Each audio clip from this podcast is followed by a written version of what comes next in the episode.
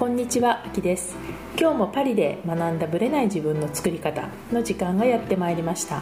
さゆみさんどうぞよろしくお願いいたします。よろしくお願いします。実は先月の話なんですけどたまたまさゆみさんと雑談をしてたらさゆみさんと全く偶然に同じ動画を見ていたということが判明してあるんですよね、はい。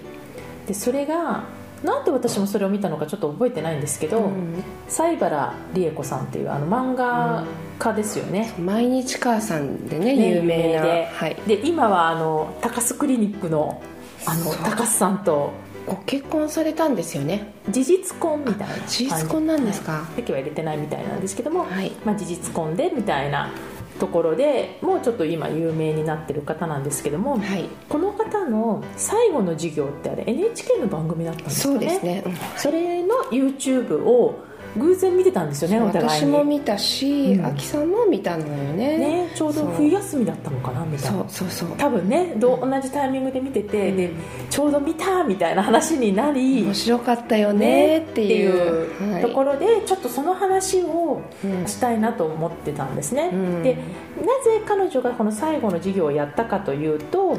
まあなんか命のバトンじゃないけども、まあ、うん。娘さんが彼女もいて、なんか卒母宣言もしていてでも自分の経験をうん。若い人に伝えていきたいみたいなところがあって、なんか東京女子大かどこかでねそうですね。はいはい。あの講演をされてあれ男子生徒もいたんですよね。そうですね。一応どどなたにもオープン入れる感じで、男子生徒もあの講演を聞いてた方がいたので、うん。それを聞いてたんですけども、まあのっけからね結構面白いことを言っていてそう当たり前といえば当たり前だけど若さの価値は、うん。今皆さんはなんか資産なんか2億円とか3億円ぐらいあるけれども、はい。これが40になるとゼロになると。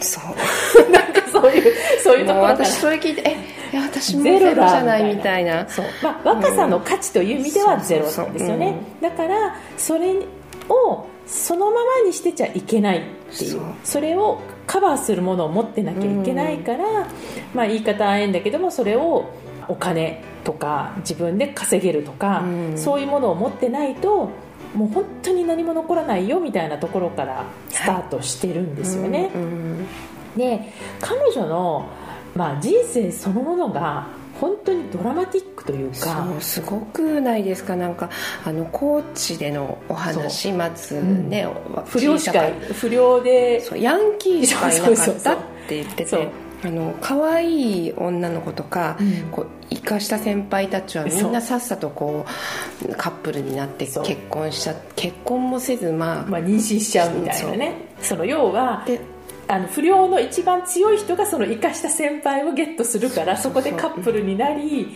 なんか生かした先輩がどんどん、まあ、妊娠してお母さんになって、うん。なんか崩れて崩れていくっていうか人生がで崩れていくお父お父さんそのパパの方はこう仕事ししたしないりしなかった無りみたたいなね。ねでそれでそういうこう崩れたカップルばっかりみたいなねが普通の状態だとうん。いう感じですよね。で自分はそういうところにいたくないっていうね。おっしゃってましたよね。だから自分の父親も、まあ、2人お父さんがいるんだけど1回目の父親はやっぱりどちらかというとやっぱり殴るそう DV のお母さんに対してね。する、うん。で最終的には亡くなられたんですけど、うん。次のお父さんは今度はギャンブラーだったみたいなね。優しかったけどってギャンブラーってね言って、うん。でこっから何とかして逃げなくてはっていうふうに彼女は思って、で東京に出てくるっていうふうに言ってましたよね、そうそうそう。そうでも私実家が大分なんですけど、うん。大分もそんな大都会ではないし、は田舎だと思うんですけど、そそこまでの人ってねいなかったなと思って、だからまあどのねエリアかにも高知もほら広いから。そこまでの人はいなかったなと思って、そんなにヤンキーみたいな人もいなかったしわあと思いました、ねうん。確かにね。だかすらごいなと思って、うん、話を聞いてたんですけどね。だからなんかもう本当に暴力が普通の時代で。それもちょっと、ね。うん、びっくり。お父さんが亡くなった時に、まあ、その自分の娘のなんか大学受験の費用を守りたかったから、うん。それを守ったら顔がボコボコになって、なんかお葬式の時にお母さんが顔が腫れちゃってて。でなんかその彼女は笑いながら泣きながら笑ってたみたいな。なんかなんでこんなボロボロのボコボコで腫れた顔でお母さん葬式に出てるんだろうみねでたいな、もお母さんすごいですね。うん。うんすごい。まあ、たくましかったんですよね、うん。で彼女は東京に出てきた、うん。で東京に出てきてまずなんか予備校に通うデッサンの予備校に通うんだけれども、やっぱり全然成績が悪くてもうダメだっていう状態でそこで、まあ、アルバイトとして今度は歌舞伎町でうん。ミニスカパブで働くっていう、ね お金をね稼がないといけないって言って、世の中嘘つきだらけだみたいな,、うん。なんかそういうお客さんがね嘘つきだらけで、まあ、高知の方が東京よりも怖いみたいなことを言ってたんだけども、まあ、大学に入った途端にやっぱりあもう自分には向いてないっていうかさっさと撤退をして、エロ本の作品を書き始める。そうですエロ本に漫画をねちょっと書きだから芸術っていう方向ではないってそう。分かっ分かったんでてすよね。あの方向転換みたいな感そうじですよだねったんですよね。だからその辺で彼女は本当一貫してて、うん。芸術をやりたいわけじゃなくって、うん。絵で仕事していきたいとか絵で食べていきたいって思ってるだけなので、食べていけるんだったらその手段は何でもいいよよかったみたいな。芸術にこだわる必要はなかったっていうことですよね。ですよね。うん。だから美大生だとねそういうところをやる人がみんなこだわりがね皆さ強んやっぱり、ね、うん。でなんか当時やっぱイラストとかそういうのが流行ってた時代なので、エロ本とかとんでもないみたいなね きっとそう。感じだったのかしら、ね。ちょっと私も美大は縁がないので、私もわ分からないんですけどうんそうでその辺でやっぱり彼女の場所を見つけたってことですよね、それがすごいなと思ったんですよね、でも結局そのエロ本をやってたおかげでうん目にね止まるんですよ。ですよね。すごいですよね、うん。そう考えるとなんかこう芸術性じゃなくってその絵のタッチとかそういうのが他の作品でも活かせるっていうところで目をつけてもらえれば可能性はいくらでもあるわけで、うん。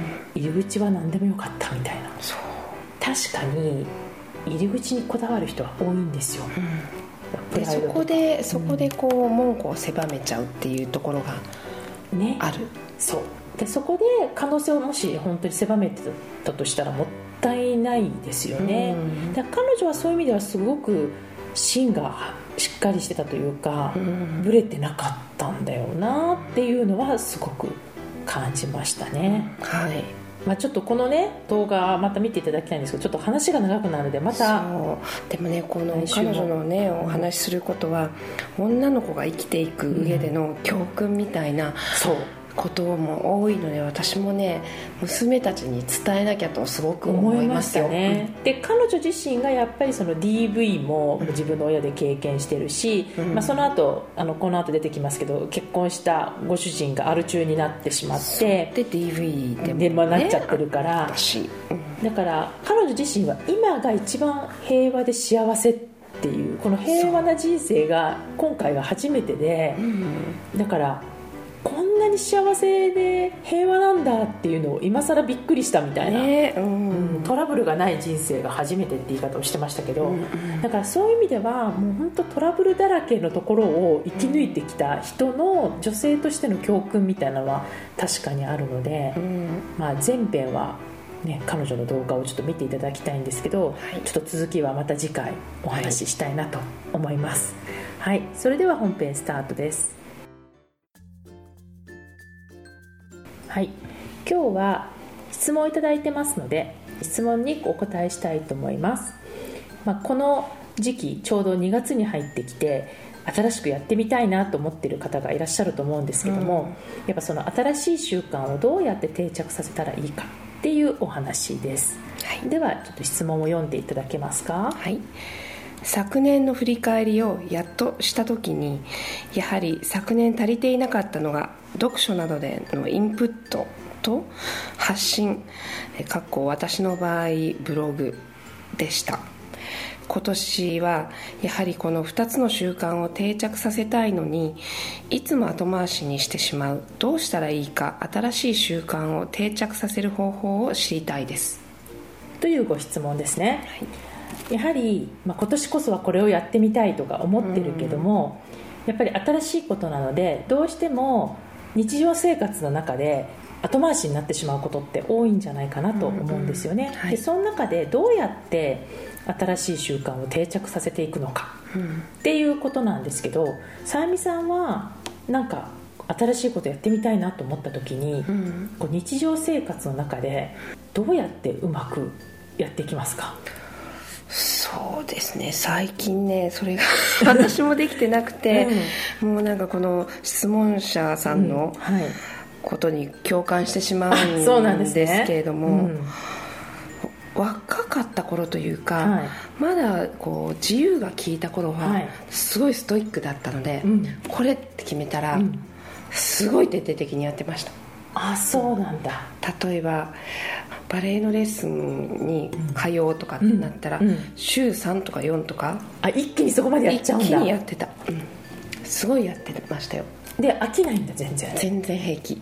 ああじゃあ。あんまりね好きなことだったら飽きなかった突きですね。詰められる人なのね、結構もう、うん。どんなに会社の後疲れてても、ん。でも行くって決めたから行くって言って行ってましたはあ週週4回ぐらい行ってた時期もあるしへあの、まあ、そこでまたね同じようなーうんお友達ができるわけですよ、うんうん確かにね、うん。そこで励まし合うとまた行きたくなりますもんね、確かに。そういう時期もねありましたし、うん。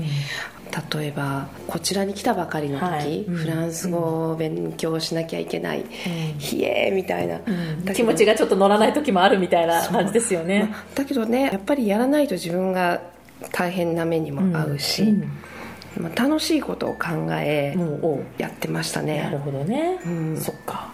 じゃあその自分がその習慣を身につけた後にある楽しいことうん。みたいなのはやっぱ意識してたってことですか、そう誰かをじゃあ招いてお家でちょっとディナーをしようとか、そこでフランス語を使おうみたいな。でなんか素敵な彼ができないかしらとかね、まあ、そとんでもない。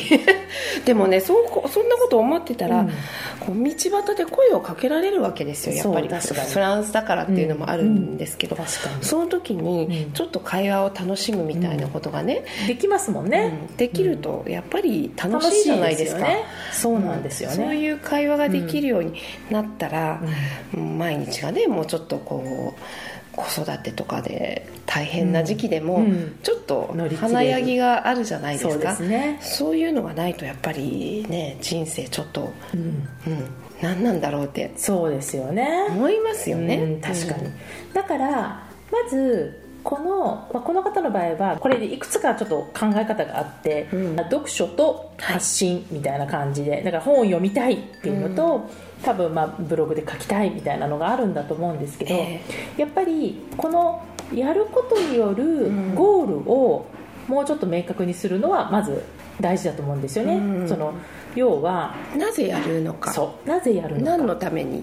ていう。で何が楽しいのかっていうのも含めて。やっぱりそのさみさんの言ってたように楽しくないと続かないわけでじゃあ発信をやるとどんな楽しさがあるのかとか、ん。そういうのも多分例えば読んでくれる人が増えるっていうのが喜びになる場合もあるし、ね、そこでこう、もしかしてこうネット上でのつながりからリアルにつながっていくとかね。ありますよね。そうするともっと楽しいじゃないですか。ですよね、うん。だから多分それとじゃあ読書も多分その発信につながってるんだとしたら、うんそれも1セットで考えられるじゃないですか。そなのでゴールは大事ですよね、だから後回しにしてしまうっていうのはううん。優先順位を上げなくてもいいけどそれが楽しいって思えないから、うん。今一つ分かってないからっていうのはもしかしたらあるかもしそうですれねないですよね、なんか読書とかはね多分努力じゃなくてうん。本当に知りたいと思ったら、うん。読みますよと思うんですよね。私はそう感じる、うん。本当に知りたいことがあったら、もうそんな努力とかしなくても読みますよ。お風呂タイムとかね。お風呂タイム寝る前ももうバスのに乗ってる間とかね。ね確かに。やっぱり読むと思うんですよ、うんそう。本当に知りたかったら、うんうん。だけどそこまでのモチベーションがないんだったら、うん。多分読まないだろうし。そうなんですよね、うん。だからやっぱり読む目的も、多分ただ読むだけとか知識を得たいっていうんだと時間が空いたらみたいな感じになっちゃうんで後回しになっちゃうと思うんですよ、だけどね本当に知りたい。もうこれあどうしても読みたい。これ、あなんとか自分の知識にしたいというか、どうしてもこのことは知りたいと思ったらお風呂に入ってでもトイレに入ってでも、いつも iPad とかねそう持ちながら入りませんか、ね。私結構しますよ、うんうん。あのお風呂タイムはそうですね私もね、あのジップロックに入れてね、うん。そうですね。読んだりとか。私あの髪の毛乾かしてる、まあ、髪長いんで乾かしてる間って結構長いんですよ、その時間読書タイムですね完全に。ですよね。あと、こう本とかね字をなきゃいけないんで、はい。できなかったりするじゃないですか、はいはい。だけどお料理しながらだったら、YouTube でなんか放送を聞くとかそうですね。耳から入れる、アイポッドキャストを聞くとか、はい。はいこう料理しながらとかもできるじゃないですか。そうなんですよね。いくらでもねなんかね、方法はあるとうん思うんです、うん。うん。だからご自分のモチベーションをどうやって上げていくっていうか、明確にするかですよね。本当に何が好きなの、何がしたいのっていうことですよね。であとは、うん。習慣をする時って、はい。例えばほら新しいことをやりたい時ってうん。なんか10個とか20個とか新しいことをリストにしてもいいんだけれども、うん。人って自分の持ってるキャパの3割以上のことってやっぱね新しいことって入れられないんですよね。私3割も無理かも。そうそう。だから人によってちょっとしかちょっとしかできない。そう。うん。だから10個やりたいことがあったら、うん。もう変な話3つまでに絞った方がいいんですよ、うんうん。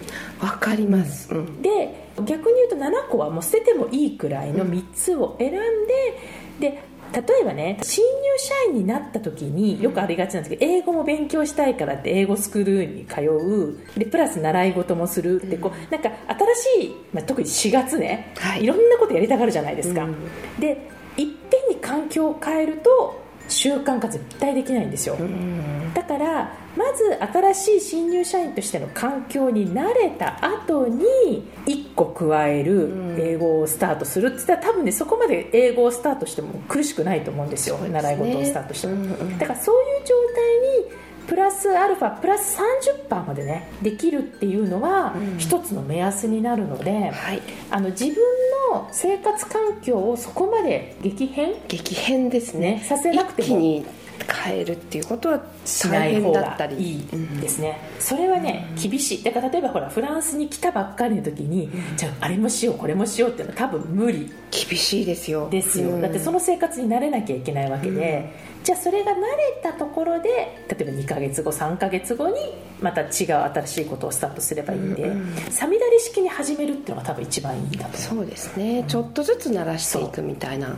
だから1じですかね。月に全部始めようとするから、うん。多分きつくなってくるんじゃないかなとうんうんうん思うんですよね、うん。あともう一個考えられるのは例えばポッドキャストもそうなんですけどこのね一人でやるのはうん。なるべくね避けた方がいいさっきさゆみさんがバレエに行ってそこでつながりができるって言ったじゃないですか。そうそう、うん。やっぱり一人でコツコツやるのってやっぱり忍耐を必要とするんですよ。辛かったりしますよね。辛いんですよ、うん。でも誰々さんに会えるとか、誰々先生のあれが受けられるとか、うん。なんかそういう人が絡んだりすると、人ってモチベーションがキープしやすいですよね、はい。だから私がポッドキャストを続けられるのはこうやってさゆみさんと定期的に会ってるからっていうのは絶対あって、うんうんうんはい。